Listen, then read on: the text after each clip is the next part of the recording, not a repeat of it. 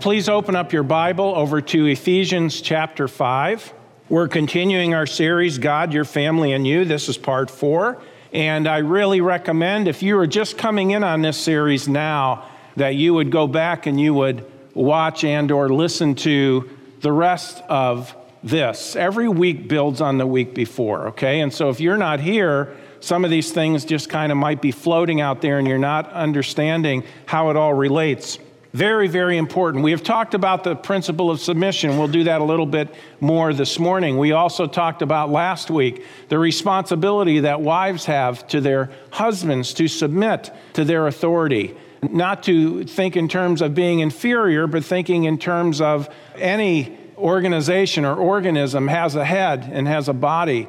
There's one head, and so God has ordained that the man be the head of the home, not the dictator, but the loving leader of the home. And so today we're going to be talking about how to man up as a husband.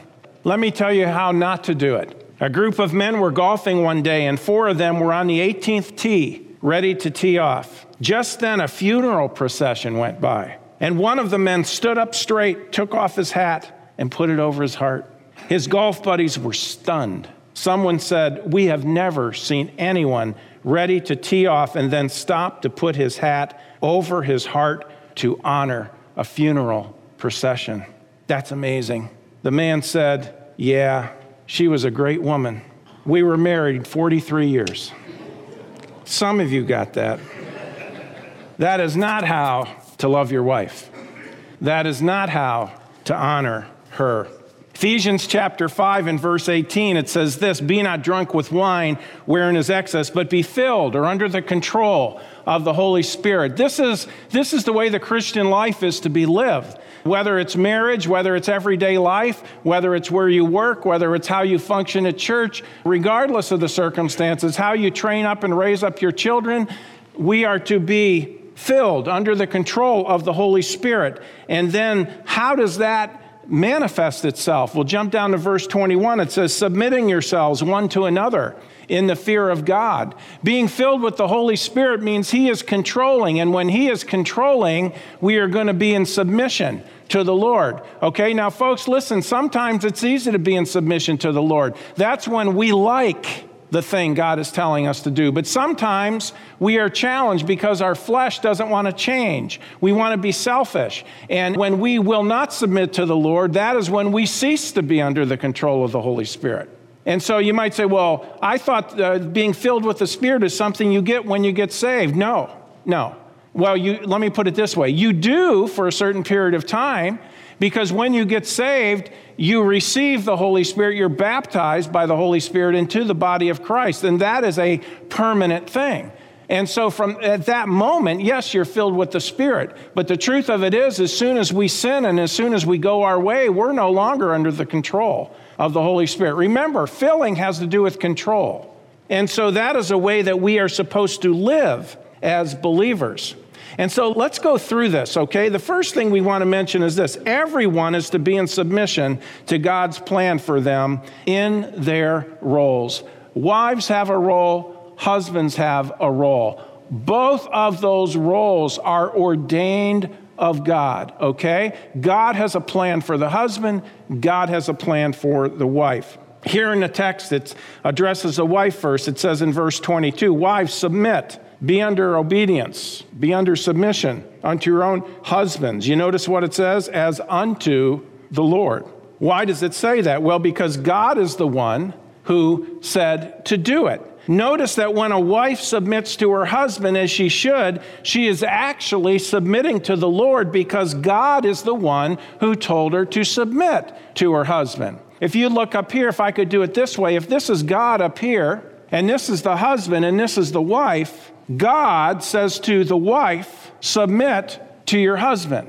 God says to the wife, "Submit to your husband." It's not so much the husband saying to his wife, "Submit to me." It's God who says, "Submit to your husband." And as she does what she's supposed to do, in fact, she is submitting to God because God is the one who said it. You might say, "Well, what if he is not deserving of that, okay? It's not a matter of deserving. It's a matter of walking by faith in the principle of God. It's a matter of trusting God. Folks, if we waited every day in every situation on whether our spouse is deserving for us to fulfill our roles toward them, every marriage would end in divorce because we all fail to be what we ought to be. There is no husband that, and we're going to talk about this, there is no husband that loves his wife every moment of every day the way he's supposed to. There is none. And there is no wife that has the proper respect towards her husband every moment of every day, like God says to. There are none. But that doesn't negate the principle. That doesn't negate the goal that there should be in every marriage. When there is proper submission, this brings order to the home. And when a wife is in submission to her husband, this brings respect to her husband, which is, by the way, his greatest need, as we saw last week. Verse 23, for the husband is the head of the wife, even as Christ is the head of the church, and he is the Savior of the body. Do you see Christ is the head of the church? Would any of us deny that? Hopefully not. Well, just as true as that, the husband is the head of the wife, according to the plan of God. Verse 24, therefore, as the church is subject unto Christ, so let the wives be to their own husbands in everything. Now, when it says everything, that is everything except for if he wants you to do something that is contrary, against, literally against the word of God, then we ought to obey God rather than man. And that is a principle in all of society. God is first. We always obey God before man.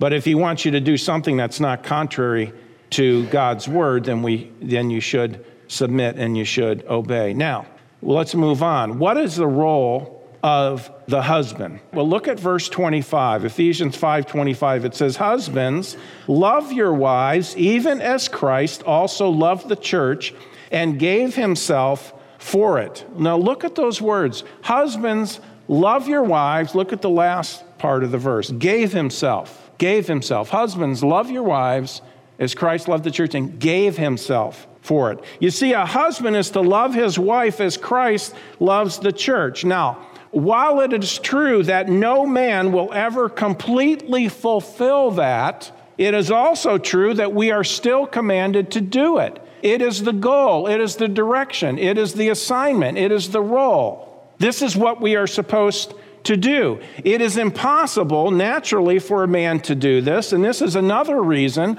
why we as believers are commanded to be filled with or controlled by the Holy Spirit, because it is indeed, to do it right, it is a spiritual issue. It is a spiritual issue. See, the world lives by knee-jerk reaction. The world lives by response instead of by initiative, okay? I will treat you right if you treat me right. Well, if both of them are thinking that way, we've got a serious problem. Both of them are living by a conditional clause instead of an unconditional clause. These are the same people who say, well, marriage is a 50-50 proposition. I'll give 50% if you give 50%. Listen, you're headed for divorce court. It is, I will give 100% because that's what God wants me to be. And the other one says, I will also give 100% because that's what God wants me to do. Now, will they, in fact, always give 100%? The answer to that is no, because we're sinners. We're sinners. And that's why there's conflict at times in marriage. But this issue, husband is to love his wife as Christ loved the church. That is the husband's role. Now let's break that down and talk about some of the details. This issue of love. It is the Greek word agapeo or agape love. It is the highest form of love. It is how God is actually described when the Bible says God is love. That is, you can't get any higher than God's love. And God's love is not reactionary, but comes from within. God's love is the highest form of love that there is. There's phileo love, which is relational, brotherly type love, okay? There's different types of love. The highest form is agape love, and that is the love how a husband is supposed to love his wife. That is the kind of love that is supposed to be there. Now, what exactly, if you wanted a definition for love, let me give this to you, and this will be really, really helpful, okay? Love is seeking the highest good for another person. That's love. Love is seeking the highest good for another person. Agape love is unselfishly giving of yourself to another without demanding anything back in return. Again, it's not conditional. Agape love is unselfishly giving of yourself to another person without demanding anything back in return. Folks, agape love is love that is, yes, it gives of itself when it really is excited to and thrilled to, and it also gives of itself when it's not as easy to do it. When there may be a strain or something, you still do the right thing. Now, the husband is to take the initiative in this. He is supposed to be leading, and he is to lead by love. Let me give you a third aspect of this love. Love is most often a verb in the Bible. Very, very important. This is in contrast to the world in which we live. Love is most often a verb, okay? It is a word of action. It is not a state. It is a word of action. Listen carefully. It is not as much something you fall into as it is something you do. Let me say it again. It is not so much something you fall into as much it is something you do, okay? Now, there's nothing wrong with saying, oh, I'm in love with my wife, but what's even more important is for me to love my wife. Do you get the difference? To say you're in love with somebody, that's the idea of it's just talking more in terms of your feelings, and that's all fine, and that's part of it. But folks, it's more than that. It's more than that. It is a commitment of life. See, this is found in the marriage vows, in sickness and health, richer, poorer, for better, for worse. One of the things I do, and I think I've already mentioned this, but I'll repeat it for those who didn't hear it, when I do premarital counseling, I always talk to the young couple, and I say this. Now, you know, you guys are starting out, and I certainly would never wish this on anybody. What would you do? And I just want you to be honest. I want you to think this through, and you can even discuss it with one another. By the way, not a bad idea discussing things before you get married. And it is this. What if you got married and 2 weeks into your marriage, your spouse was in a terrible automobile accident, became a quadriplegic? What would you do? Would you divorce him? Would you say, you know what, this is too much for me to bear. I'm out of here. Is that what you do? You know, there are people, that's exactly what they do today. That's exactly what they do. That's not love. Now listen, you might say, well, you don't know how hard that would be. You're right, I don't. But I do know this. Friends, if you have entered into a covenant with that individual, you are to be bound by that covenant until you die. Now, I know people make mistakes and things happen in marriages and their divorces and all these kind of things. I'm just saying this is the plan of God. That's what I'm saying. This is the ideal. This is the way it's supposed to be. It is a lifelong commitment, and a lifelong commitment means you need to learn how to love. Love is most often a verb. Okay, here in Ephesians chapter 5, this word is, when it says, husbands, love your wives, this is in the present tense. It is in the imperative mood. Now, what does that mean? Well, let's move on. Number 3, a husband is to love his wife first in obedience to God's command. That's the imperative mood. An imperative is a command. It's not a suggestion. Listen, it's you do this, okay? I say, that doesn't sound very romantic. You're right. That part is not. You do this, see? By the way, that compels the man to take the lead. Do we get that? Okay?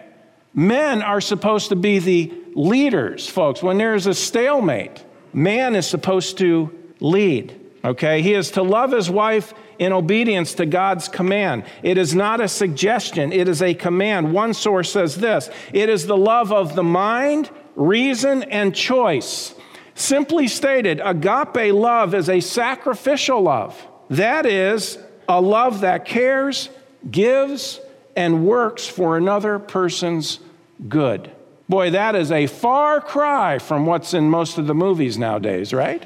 Because most of it today, all it is either emotional or sexual. It's all it is. It's amazing, the stuff that goes on today. And if most people spend most of their lives watching TV and these types of movies, is it any wonder why people are not happy with one another? Husband is to love his wife first in obedience to God's command, but secondly, he is to do it at all times.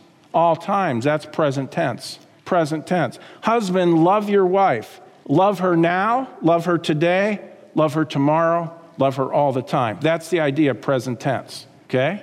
Love her all the time. This means we are to be faithfully giving of ourselves to our wives. It is unconditional, because if it's conditional, we're not loving her all the time. Do we get that? This may sound strange. We can succeed at the same time we fail. We can be loving one moment and not loving the next. God says, listen, I have something better than that. Love in the present tense. Love all the time. Always think in terms. Make this the way you live your life. Let this be the way. Let God, you might say, well, I don't feel that way. Well, then let God change you. Let him change us. Third, we are to love in obedience to God's command. We are to love at all times. We are to love, third, sacrificially. Again, this is the highest form of love and describes God himself. God's love for us is a sacrificial love. That means you are willing to give up whatever you have to for the good of that other person. And it is constant. It's supposed to be like electricity. Well, I have this in my notes. I put this in there yesterday. It is supposed to be like electricity. It's always on. Did any of you have your power go off this morning? So much for that. Only briefly. I wonder what happened. I wonder if somebody ran into something. Happens sometimes. Look at our text again. Ephesians 5, verse 25. What does it say? It says, husbands, love your wives, even as Christ also loved the church and gave himself for it. It is supposed to be sacrificial. To give himself, it means to surrender or to yield up. Okay? Jesus gave himself for the church. Do you know what that means? It means not only that he was willing to die for the church, he actually did die for the church. Man, let me ask you this. Are you willing to die for your wife? Are you willing to die for your wife? Are you willing to do whatever you need to? See, that's why the title this morning, How to Man Up as a Husband. It's challenge, but it's God's challenge. See, God has given us the challenge so that we go to a higher level, to where we mature in our love, to where we're not just thinking in terms of society and the way society looks at love, but we are thinking in terms of agape love, that it is a constant, that it is something that we have a focus on. That is our heart desire. Now, do we always succeed? No, we do not always succeed. No one does. Neither do wives always succeed in respecting their husbands as they should. But it is nonetheless the way of God. You notice that in verse 25. Christ loved the church and gave himself for it. Hold your place here and look with me over to John chapter 3. See, the greatest model, the greatest picture, the greatest illustration, life illustration ever given of love is what Christ did for us on the cross. He was made sin for us. We did not deserve that. We deserve to go to hell. We deserve to be lost. We deserve to have God's wrath poured out on us. But God so loved us that he sacrificed his son. God the Son came and entered human race, time and space, and lived a perfect life and went to the cross, not to accidentally die as a martyr. He gave himself of himself. He said, no man takes my life from me. I lay it down of myself. That's how much he loves us. As a matter of fact, you talk about unconditional love, folks. Jesus even died for those who would totally reject him. Jesus died for those who spit in his face, who beat him with their fists, who tore up his back with the scourge. Jesus suffered untold agony. He became sin for us on the cross. As the God-man, okay, his humanity was forsaken. He said so. My God, why hast thou forsaken me when he was on the cross? He never ceased to be God, okay? He never ceased to be God the Son, but he became sin for us as the God-man. We needed a human substitute for our sin, and that is exactly what Jesus did. He died on the cross, and he paid for our sin. Look up here, illustrated. If this is you and me, and my wallet represents our sin. We are all sinners. The Bible says, for God so loved the world. Do you see that? John 3:16, for God so loved the world that he gave his only begotten Son. Gave him to do what? To die for us on the cross and pay for our sins. Good works won't pay for sin. Nowhere in the Bible does it say your good works will get you to heaven. If we pay for our own sin, we'll be lost forever, the wages of sin being death. But God so loved us, hates our sin, but loves us. He took on flesh. The Lord Jesus Christ, when he went to the cross of Calvary, he went there, he died on the cross, and when he did, he paid the sin debt that we owe. He was willing to die for us, and he did, and rose from the grave. And the Bible says, if you will trust in him, believe in him that he made that payment for you, he will give you everlasting life. Scriptures are clear. You're not saved by your works. You're saved by the grace of God. Ephesians chapter 2, verses 8 and 9, if you want to look at that with me, back to Ephesians, look at chapter 2, verses 8 and 9. It says, for by grace are ye saved through faith in Christ, is what it's talking about. And that not of yourselves, it is the gift of God, verse 9, not of works, lest any man should boast. It's not of works. We're not saved by good deeds. We're not saved by being religious. We're not saved by giving money or being baptized or walking an aisle or regardless of what it is. We're only saved by the grace of God through faith in Christ. You can't be saved another way. Will you trust in Jesus Christ as your Savior? This is what it's talking about in Ephesians chapter 5 and verse 25. Christ loved the church and gave himself for it. He paid our sin debt. And this is the way husbands are to love their wives, sacrificially, okay? I will yield up my life for you so that you can be better, so that you can be blessed, so that you can have the good benefits, so that your life can be right. Jesus did that for us. We are to do that for our wives. It is a sacrificial love. It is a constant love. It is a love that is in obedience to the Word of God. But let me give you another one. It's not only sacrificial. Fourth, it's attentive. We are to attentively love our wives. A husband is to give of his time and attention to his wife. We, the church and the bride of Christ, are the focus of our Lord Jesus Christ. We see that here in Ephesians chapter 5, beginning in verse 26. You see, on a human plane, the wife is to be the focus of the husband.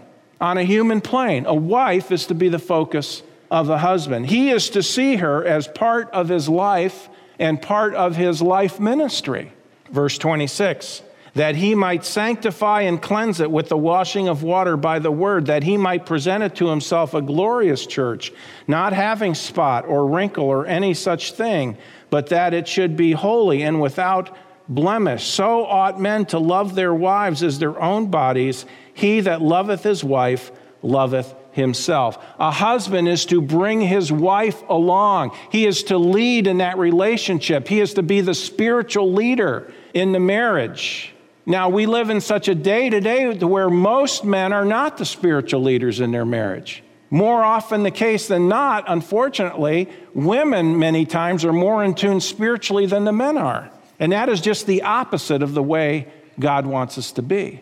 Men have a responsibility to bring their marriage, to bring their wife, to bring their family forward spiritually. Give them the attention that they need to where they can be what God wants them to be.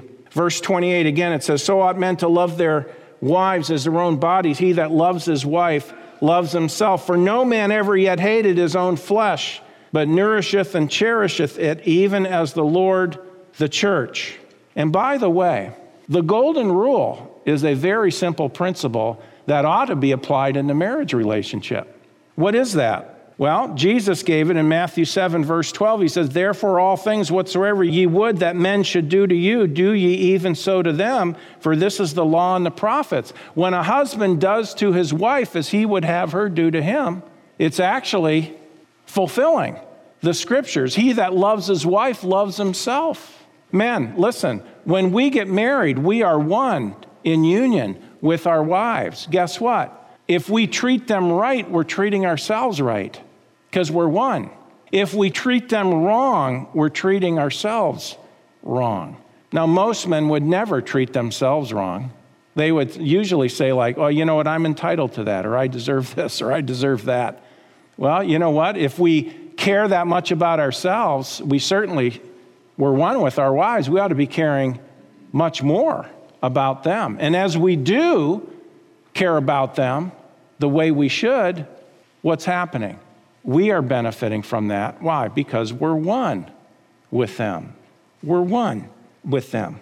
So when you do good to your wife, you do good to yourself. And by the way, this is all closely related to the law of sowing and reaping. You get out of it what you put in, right? You reap what you sow. If you are nasty, abusive, mean to your wife, that's what you get out. If you love the way you should, that's what you get out. So we see these ways that we are supposed to love in obedience to God's command. We're supposed to do it all the time. We're supposed to do it sacrificially. We are supposed to do it attentively, giving of our time and attention. Can I say this? When you get married, if you had a life before you got married of, you know, you're going away all the time with the guys and doing this and doing that and all these different things, when you get married, things ought to change. That doesn't mean you can never do that, but what it's saying is this: your priority now has changed. Well, you know, but that guy's my best friend. Guess what? Your wife is supposed to be your best friend. Well, but you don't understand. We go back a long time. No, you don't understand. You're going to be with your wife for the rest of your life. At least that's the way it's supposed to be. Okay? Friend, be careful what you put in the bag. That's what you're going to take out. You reap what you sow. Let's invest as we should. We are to do it attentively. Okay? So let me give you some practical things here. What does loving your wife include? Or simply put, how does a husband do this? All right? Let me give you some simple things, but they're very profound. The first is this: by lovingly leading her. Lovingly leading her. We are to love our wives as Christ loves the church. We are to lead. And you might say, well, how do you know we're supposed to lead? Well, because she's in submission. She's supposed to be in submission. That means we have the responsibility to lead. That's not a dictatorship. It's a sobering responsibility. Do we understand that this is one of the things we're going to give an account at the judgment seat of Christ about when we stand before the Lord in heaven? Ephesians 5, verse 26, he is supposed to lovingly lead her spiritually, that he might sanctify and cleanse it with the washing of water by the word. When we lead spiritually, we are fulfilling part of the responsibility. That's why guys who are disinterested in spiritual things, you are doing damage to your marriage. That's why guys who are hot and cold, that instability is a frustration to wives who want things right. So he is to lovingly lead her. Another thing under this, he is to spend time with her. Look with me over to 1 Peter chapter 3. Now, I know I've already somewhat alluded to this just a moment ago, but I want you to see this in 1 Peter chapter 3. Spending time with her. We pick it up in the first few words of 1 Peter 3, verse 7. It says, likewise, ye husbands, dwell with them. Stop right there. We will get to the word according to, or the idea of according to knowledge in just a minute. But you know what? You can't dwell with them according to knowledge if you're not dwelling with them. That means time. Spending time with her. Dwell with them. This doesn't simply mean being in the same house or simply being married. It's focus time with your wife and her alone.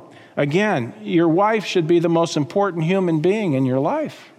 Might say, well, you know what? That's all fine and good, but I got a career to fulfill and I got, you know, what about the kids and all that? Listen, this may shock some of you. Your children, in your family, your children are in the back seat.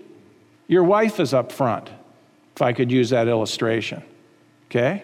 Ladies, by the way, your husband is supposed to come before your children. Did you know that? Your husband. See, the marriage relationship is the priority relationship. The marriage relationship will still be there, Lord willing, when the kids are gone. So a lot of couples, as soon as the kids are gone, what do? They go get divorced. That's not right. It's not biblical. It's a violation of the Word of God. And by the way, we never win when we do that. Spending time with her. Your wife should be the most important human being in your life.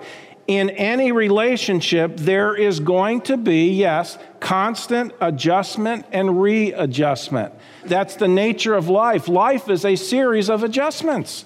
That's what life is. We're always adjusting to things.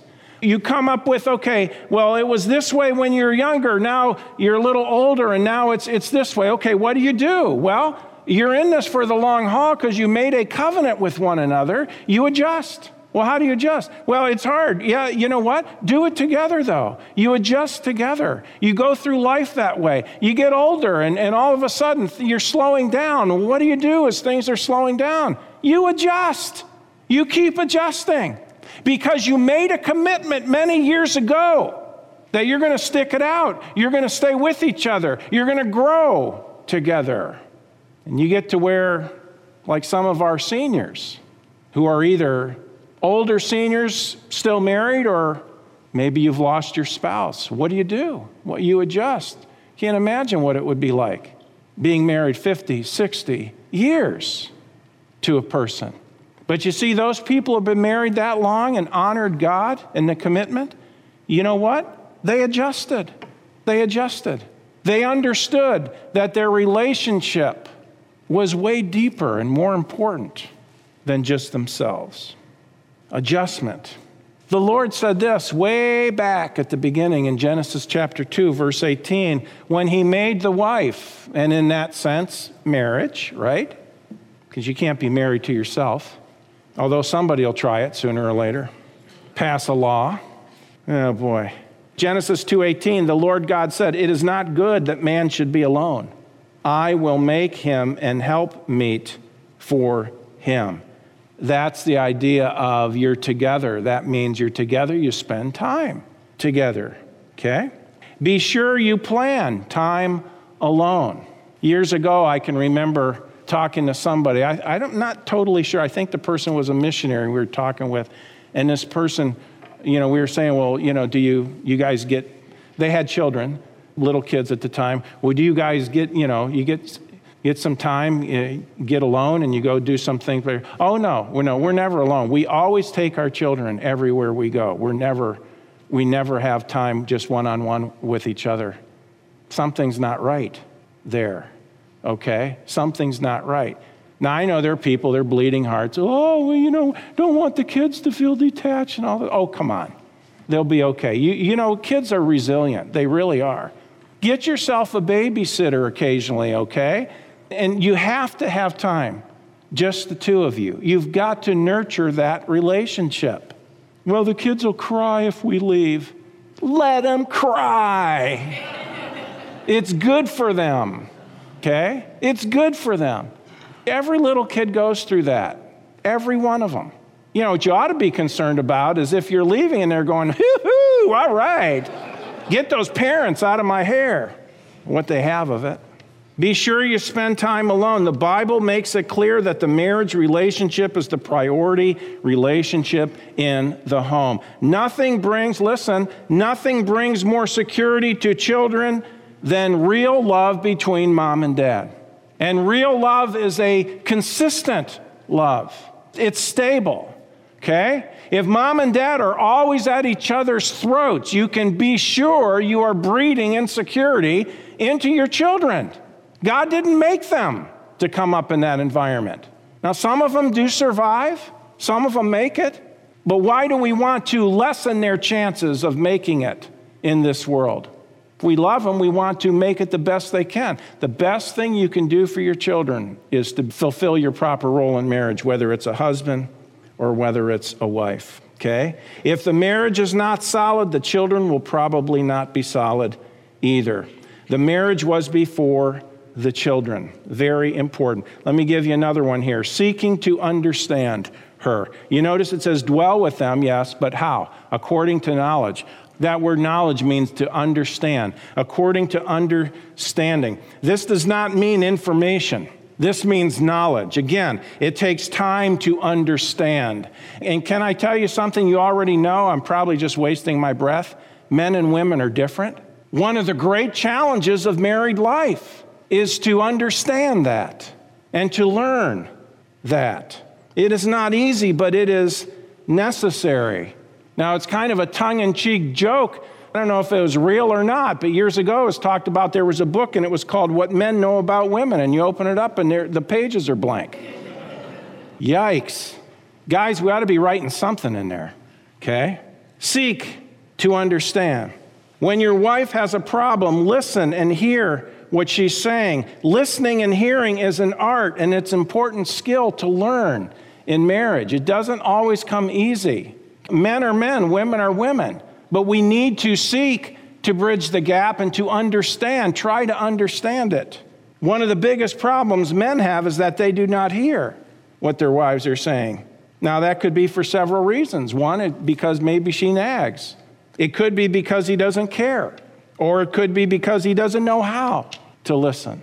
Do you know what? If you're in it together and you're committed to God's plan, things can improve, things can get better.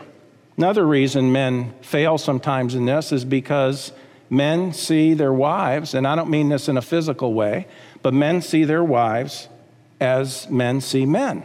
They just think, well, we all think the same way. They don't. Women don't think like men. Men don't think like women. You might say, oh, I wish they did. This is part of the way God designed it, though, folks. That's what brings balance. That's what makes us better. Is the differences make us better when we are in harmony to do God's will. We complement one another. Sometimes the best thing to do is not even give her a solution. It's just to listen. That's hard for men because God didn't wire us that way. Proverbs 18:13 says, he that answers a matter before he heareth it, it is a folly and a shame unto him. And that is true. One couple that was having problems communicating, unfortunately, they decided to divorce. A judge was interviewing a woman regarding her pending divorce. He asked, what are the grounds for your divorce? She replied, about 4 acres and a nice little home in the middle of the property with a stream running by. No, he said, I mean, what is the foundation of this case? Well, it is made of concrete, brick, and mortar, she responded. I mean, he continued, what are your relations like? Well, I have an aunt and an uncle living here in town, and so do my husband's parents. He said, do you have a real grudge? No, she replied, we have a 2-car carport and have really never needed one. Please, he tried again, is there any infidelity in your marriage? Yes, both of my son and daughter have stereo sets. We don't necessarily like the music, but to answer your question, yes. Ma'am, does your husband ever beat you up? Yes, she responded, about twice a week he gets up earlier than I do. Finally, in frustration, the judge asked, lady, why do you want a divorce? She says, oh, I don't want a divorce, she replied. I've never wanted a divorce. My husband does. He says he can't communicate with me. Life is a series of adjustments, okay? I know I'm going over a little bit, but let me give you this last one because it's very important. According to 1 Peter chapter 3, verse 7, the fourth thing here is to honor her.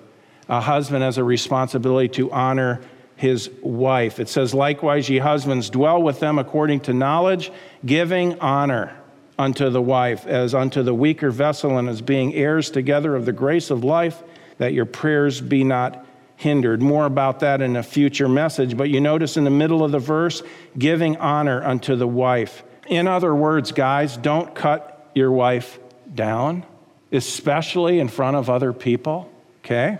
Rather, build her up, honor her, build her up. The word honor, it means to consider of great value.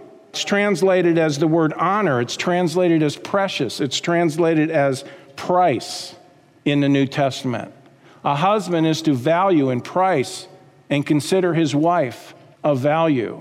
I can remember when I worked out in the secular world, one of the places I worked, how common it was for the guys in the morning to be on break and to be talking, and they talk about their wife and they say, my old lady, What a mess that is. Don't ever say anything like that. Don't make jokes about your wife, okay? Honor her, build her up, be public about it. That means an awful lot. Listen, what we've covered today, now ladies, let me say this. Your husband's not perfect, and you already know that. But guys, I'm asking us all to do this. Take what we've learned to say and say, God, would you help me live this out?